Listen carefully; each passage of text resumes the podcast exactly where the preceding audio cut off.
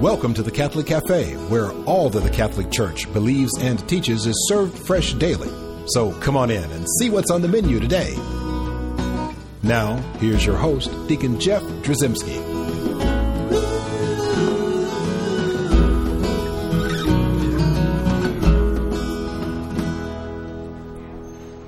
Greetings and welcome to the Catholic Cafe. I'm Deacon Jeff, sitting in the luxurious corner booth of the Catholic Cafe. Want to give a shout out, by the way, to my good friend and our head chef, Father Ben Bradshaw. How you doing, Yeah. Father Ben? I know he's listening. Uh, anyway, uh, uh, we got a cool show, Tom. It is going to be very cool. Tom Dorian, my sidekick, wingman. Yes, indeed. We have got such a cool show. We're going to talk about the Mass. This is going to be cool, especially where you're coming from on this. Oh, absolutely. you're going back a little bit. We're going way back. Yeah. We're putting on our Just a way, tad. getting the way back machine.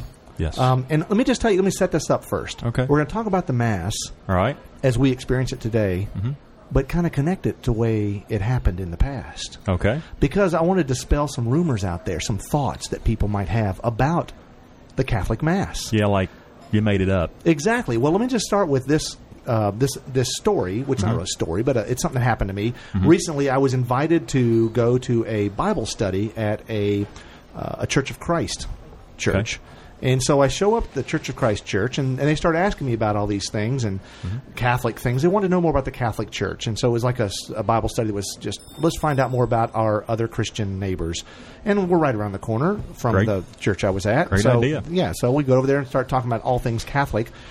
Well, one of the things they mentioned to me, which was kind of interesting, it's kind of a side conversation. Mm-hmm. They brought up the fact that this this, this was a younger group, a younger, upwardly mobile, something businessmen's Bible study, Mm-hmm. and they're talking about this concept they had called the Restoration. Now, this is not to be confused with, with the Reformation. This Okay. is the Restoration, and the Restoration within this group of people within the Church of Christ was they wanted to get back to the original worship. This was their goal. Their goal was they were like, we, you know what, Deacon, what we wanted to do is we're, we're looking like what did they do way back when? Did you happen to have this material with I you? didn't uh, share this with them because we didn't have time because it was at the end of a conversation. Oh, that'd but have been I, great. I, I wanted them to invite me back so I could share it with them. But you know what? They may tune into the Catholic Cafe. I don't know. Yeah. And they're going to hear this today because that actually poses a very interesting concept. Yeah, what right? did they're it- like, hey, we want to go back and see what happened way back. What did it look like? Well, but also, even every other Protestant of every other flavor will Mm-hmm. uh, sometimes either accuse or, or ask, inquire of a Catholic. Well, when did you all start inventing all these rituals, all these human things that you do, Mm-hmm. these human traditions? You know, wearing all these vestments, and the you know the guy with the pointy hat, and Right. the guy with the holy smoke, and how you guys say this, and you all are uh, get confused with the with the bowing and the sitting and the kneeling Mm-hmm. and the standing. It gets confusing to a lot of people who are not Catholic. Absolutely. And you know what? Even Catholics will sometimes go, well, you know what, Mr. Protestant? I don't know where we got that. Right. I don't know when we started doing that. yeah. But what I do want to do is connect those two things the idea that we invented things with the idea of going back and seeing how things were originally done. Makes sense. And we're going to do that today on this edition of the Catholic Cafe. We're going to look at now the mass of the early Christians going way back to those first Christians. And we w- luckily I stumbled upon, which is I'm saying that silly because this is all over the place Right. documents that some people haven't necessarily read or spent time with, and these are the writings of the early church fathers. Right. These are the guys way back when, and I'm talking way back when. Right. This thing that I'm going to read and focus on today uh, comes from St. Justin Martyr. Okay. And St. Justin Martyr was writing around 150 AD. That is way back when. That's way back when. you know, eh, eh, this is 1800 and some odd years ago. Right.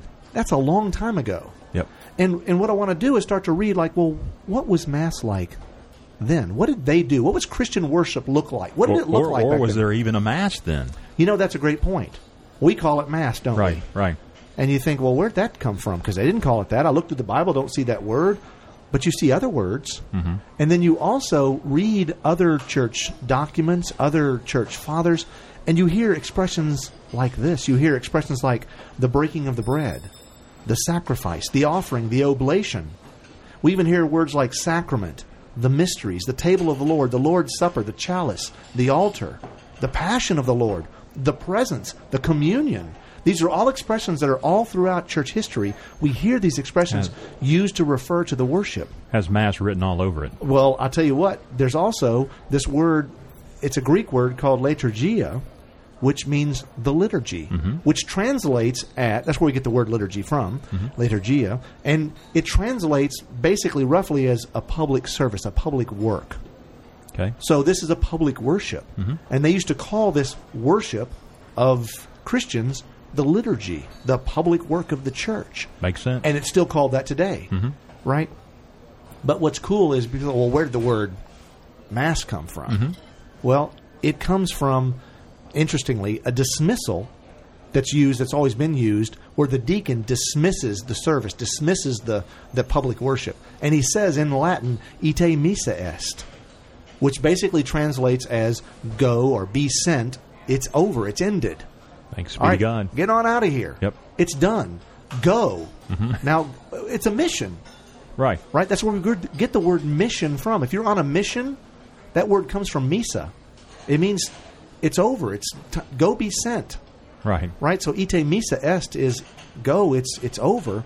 That go part means that you have something to do now. Well, this is where we get the word mass from. So when we talk about mass, we're talking about the mission of the church. That once you receive these sacred mysteries, you, once you receive these sacraments, we're to, to, to share them with others. Right. Right. But one of the words that, that we see earliest that's really, really powerful in describing this Mass that we have today is Eucharist.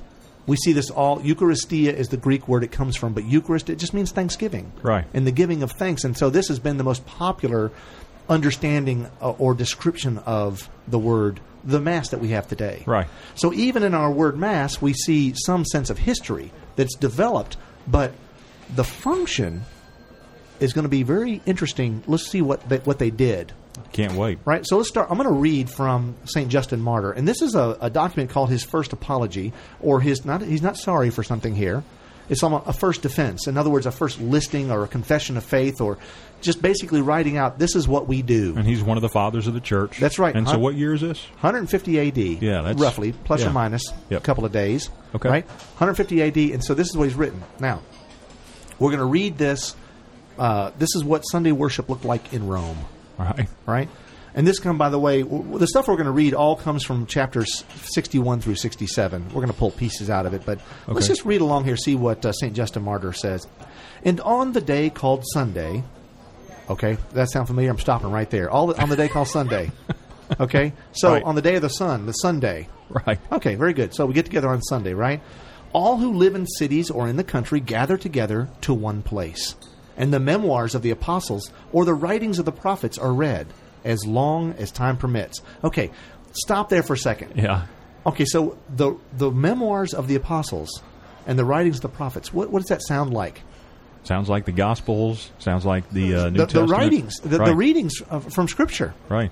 right? So we the Psalms, Yeah. the, the the Old Testament prophets, Yep. and of course the memoirs of the apostles. This is the New Testament. So these documents are being circulated around all this early church. So here we are 150 years into existence, about 120 years after Christ ascended, and they're passing around all these documents. Remember, there's no Bible.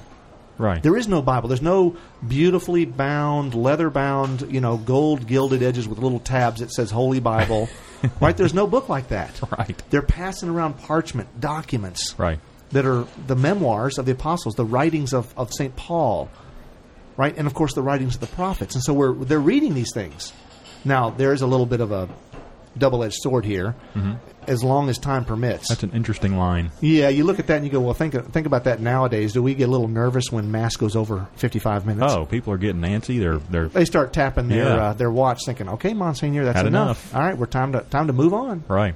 So we should maybe learn from our our ancient history as Yeah. well that they were a little they were need to excited relax and then as take it long in. as time permits. They wanted to read these words. They Yeah. Mm-hmm. poured over these words. It's like our liturgy of the word we have today in mass, right?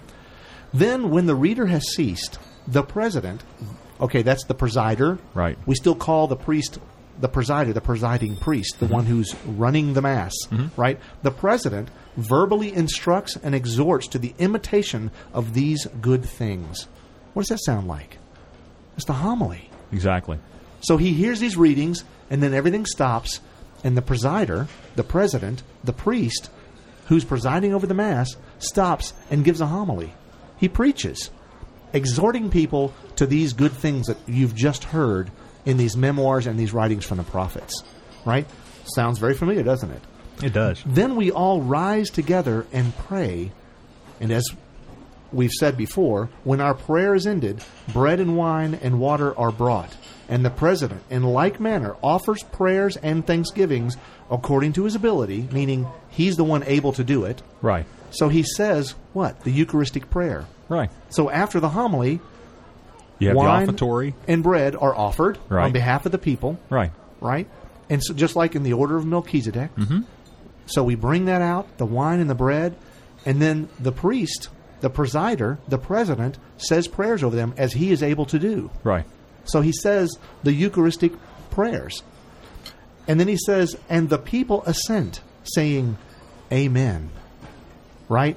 Now, suddenly, we all realize this is the great Amen that we all say Amen at Mass after the Eucharistic prayer. When Right. the elevation, when he Yeah. holds up that host, and we look there and we say, and he says, Behold, you know, when, when we look at that now, through him, with him, in him, now suddenly we are beholding the Lamb of God. We're looking there and we're seeing in that, and we say the great Amen. We believe. Right.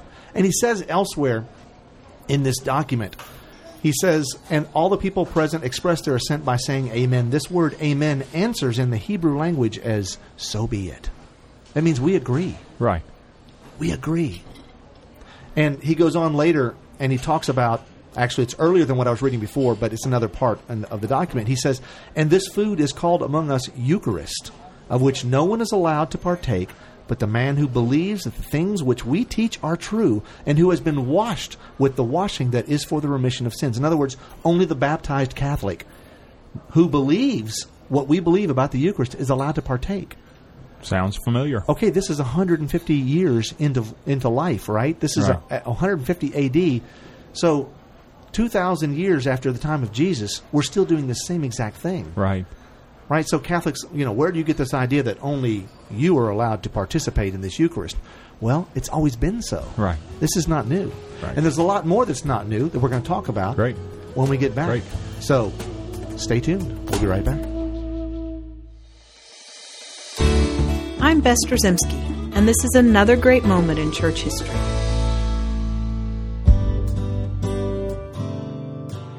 Converting from one faith or religious tradition to the Catholic faith should be a beautiful, life fulfilling occasion for the believer.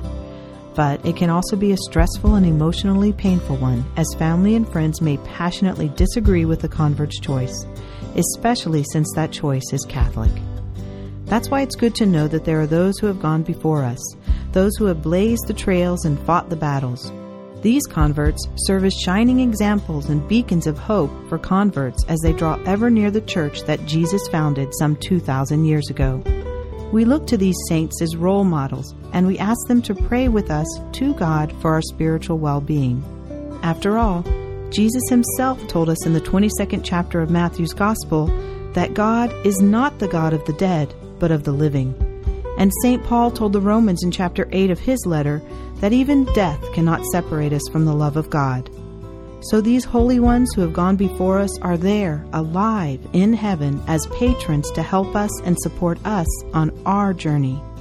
There are many patron saints of Catholic converts. St. John the Baptist was a prophet in Jesus' day who prepared the way for the coming of the Christ. He preached a message of repentance to the people of Jerusalem and converted many. St. Afra was a prostitute in early Rome. During the Diocletian persecutions, she and her mother hid their bishop. During the incident, the bishop converted them, and St. Afra then devoted herself to working with the poor, converting many along the way. Later, she was ordered to sacrifice to pagan gods, but she refused. She was martyred for her love of Jesus. St. Flora of Cordoba was born into a Muslim family. She and her mother converted to Christianity, but were persecuted for their faith in Christ. She took a private vow of chastity and spent much of her time ministering to prisoners, converting many to the faith. She too died a martyr's death, tortured and beheaded in the mid ninth century. St. Lucian spent his early life as a sorcerer and worshiper of demons. but he converted to Christianity after a woman had fended off one of his spells with the simple but powerful sign of the cross. He spent the remainder of his days explaining the true Christian religion and working against error. He was martyred in the mid 3rd century. These are just a few of the many, many saints who were converts to the faith and are still active today in the conversion and winning of souls for Christ. I'm Bess Trzymski, and this is another great moment in church history.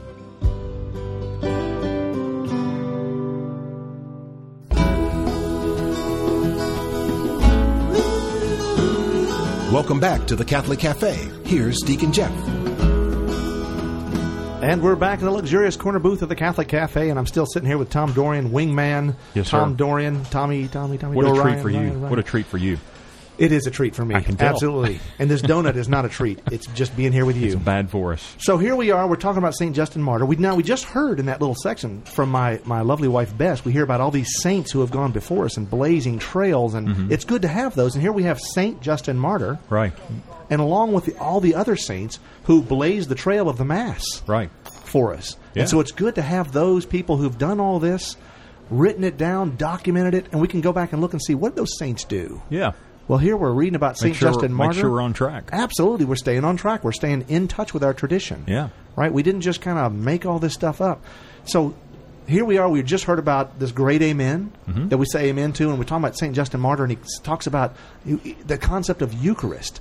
And what he says about Eucharist is, is great. He says, For not as common bread and common drink do we receive these, but in like manner as Jesus Christ our Savior, having been made flesh by the Word of God, had both flesh and blood for our salvation, so likewise have we been taught that the food which is blessed by the prayer of his word, the Eucharistic prayer, right, what's Right. being said at Mass, and from which our blood and flesh by transmutation are nourished. In other words, that we're nourished Right.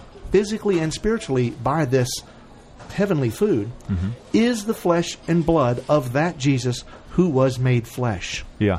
right? For the apostles in the memoirs composed by them, which are called Gospels, have thus delivered unto us what was enjoined upon them that Jesus took bread, and when he had given thanks, said, This do ye in remembrance of me, this is my body. And after that, after the same manner, having taken the cup and given thanks, he said, This is my blood, and gave it to them alone. So, this is Big stuff. Yeah. I love where he says, having been taught. So the question becomes, oh, okay, who taught you? That's right. Yeah. Well, these are the, these, And these if are the he's that saints. close, right? If he's that close, had to be the apostles. It had to be somebody that was right there. Well, here's the here's the cool You know what thing I mean? about that. Absolutely. Look at this for a second. This is written in 150 AD. Right. So we look at this at 150 AD and you think, well, that's a long time ago from us now. Mm-hmm. And Tom, you weren't alive in 150 AD, were you? Was no. not. No, you were not. Uh, No. You got a little gray hair, but not that much gray No. hair. Right. None of us were. Right. In fact, we don't have many uh, relatives who probably were alive at. Well, one, it wasn't in even one- alive 150 years Nah. ago, Deacon Jeff. Well, let's look at it this way. But what that 150 AD was about 120 years after Jesus ascended. So Right. after the life and times of Jesus on this earth, Yeah. 120 years after that. Yeah. Here they are at 150 AD Mm-hmm. doing things that some people today look at and go, "Well, that's crazy. That whole mass thing they're doing, that's crazy. I don't know where they get that from." Right. So they're doing that stuff 120 years after Jesus ascended. Right. Well, l- let's look at our own history right now. Here we are Okay. in the 2000s, right? And, and we go back 120 years. Yep. Or We, go, we go back to, you know, maybe even a little further than that. We go back to the Civil War. Yeah. We can look at the Civil War Mm-hmm. and we can see everything. We know what happened in the Civil War. We know how many people died, precisely where some of these people died. We know we have pictures, we have evidence, we have even word of mouth from people who knew someone Right.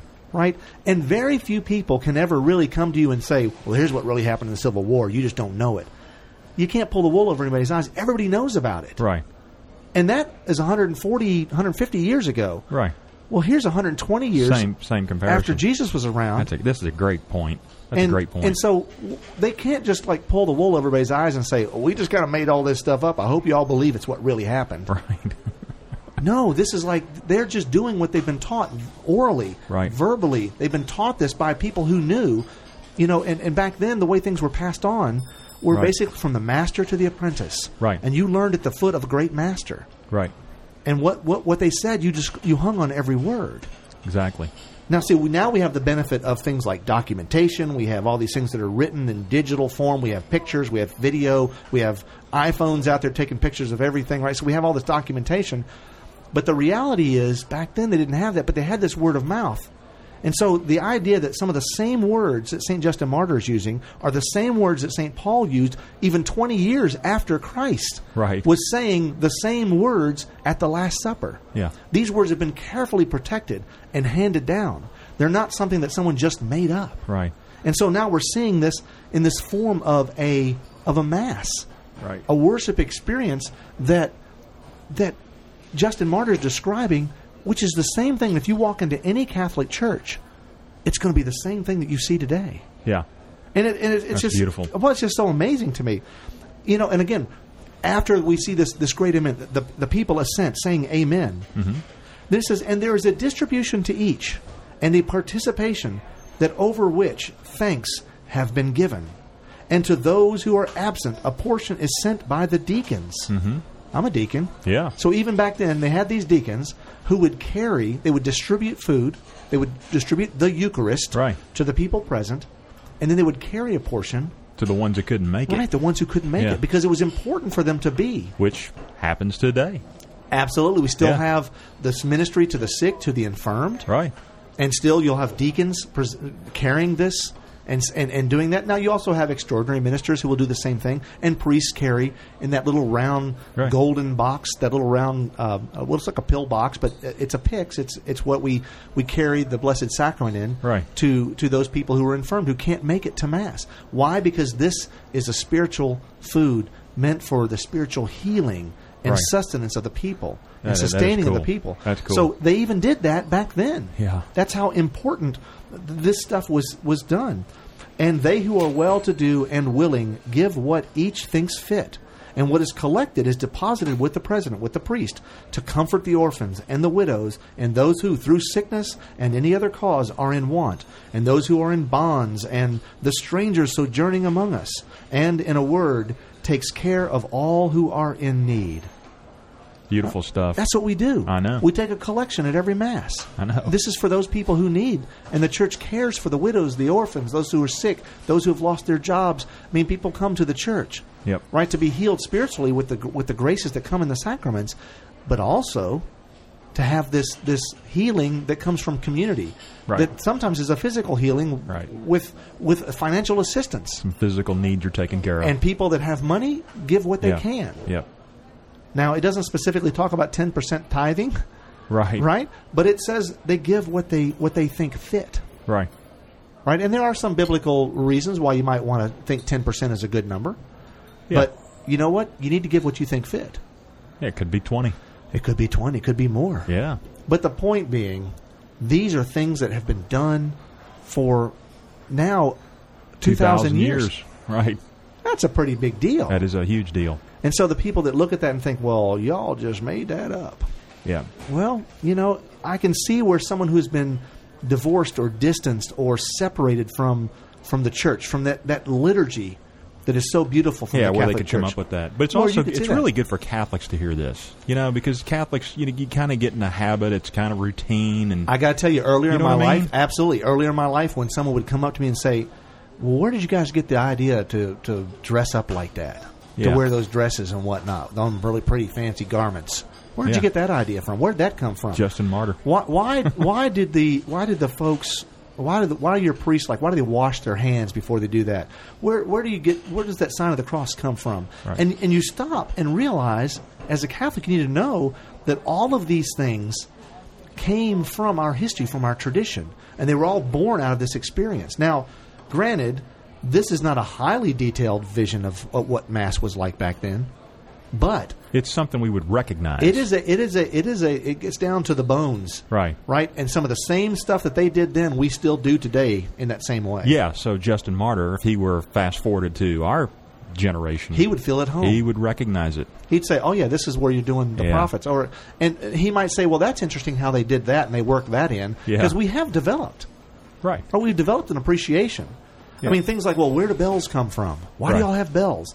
Some of it comes from the idea of that that that, that the use of the senses and the, and the attention that comes at the at the at, at the con, uh, consecration. Right. Right. Attention, attention. It's a holy holy moment here. Pay That's attention. exactly. Pay attention. This is important. Christ is present. Right. You know, the, the, the ringing of the bells, uh, you know, helps us know that something's been ushered in. But at the same time, there, there are practical reasons why they rang bells because they would be in these monasteries and they'd be in the church and the monastery, and all the peasants working out in the field Right. would be told that it's time that the Eucharist is, has just been consecrated, and they could actually go to the side door and they could receive Holy Communion for Yeah. that day. That, that really did happen. Oh, I know. And so they would hear those church bells. Those church bells let them know Yeah. that this was taking place at this time. Yeah. And so this is a tradition that comes out of need, out of necessity, but also harkens to that symbol- symbolism, that, that beauty and that gift that comes to the Mass that Christ is here and present Yeah. that we, we, that we still use. And it's so beautiful to It see is those beautiful. connections. It is beautiful. So those Perfect Church of, word. Christ, Church of Christ folks that, that, that I met with, Yeah. they're looking for the restoration. They need to look There it no is. further. They There need it to walk is. around the corner to the Catholic Church sitting around the corner, and they're they're going to find. It'll be like they're stepping back in time. Uh, you know what? It'll be beautiful. It We'd will love to be. have them. It Come will. and visit. Absolutely. Come and visit. Absolutely. You know what? I think we need to. Uh, we need to now. We're going to stop. We're going to. Uh, we're going to. We're going to close in prayer and just ask God to bless us. And this whole idea of, of the blessing of the Mass, uh, that the, the gifts that, that come to us from Holy Mass, that's important for us to recognize Yeah. and realize just how important that sacrament is to us Oh yeah. right? So if you're looking for old worship, you want to get back to the basics, right? Come to the Catholic Mass Yeah. because we got some documents here that say 150 AD they were doing the same thing we're doing right now. Yeah. All right, and if you and you can make connections to what we see in Scripture as well. Yeah. so it's a beautiful thing. Absolutely. I'll tell you what. Let's pray. Let's do it. Name of the Father and the Son, and the Holy Spirit.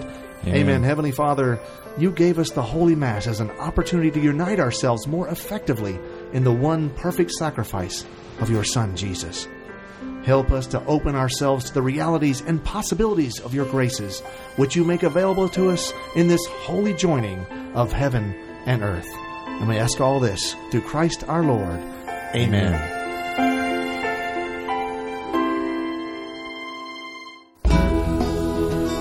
Thanks for listening to the Catholic Cafe. If you'd like to contact Deacon Jeff, send an email to deaconjeff at thecatholiccafe.com. The Catholic Cafe is brought to you by the Order of Malta Federal Association and is broadcast with ecclesial permission from J. Terry Steib, Bishop of Memphis in Tennessee. Join us again at the Catholic Cafe.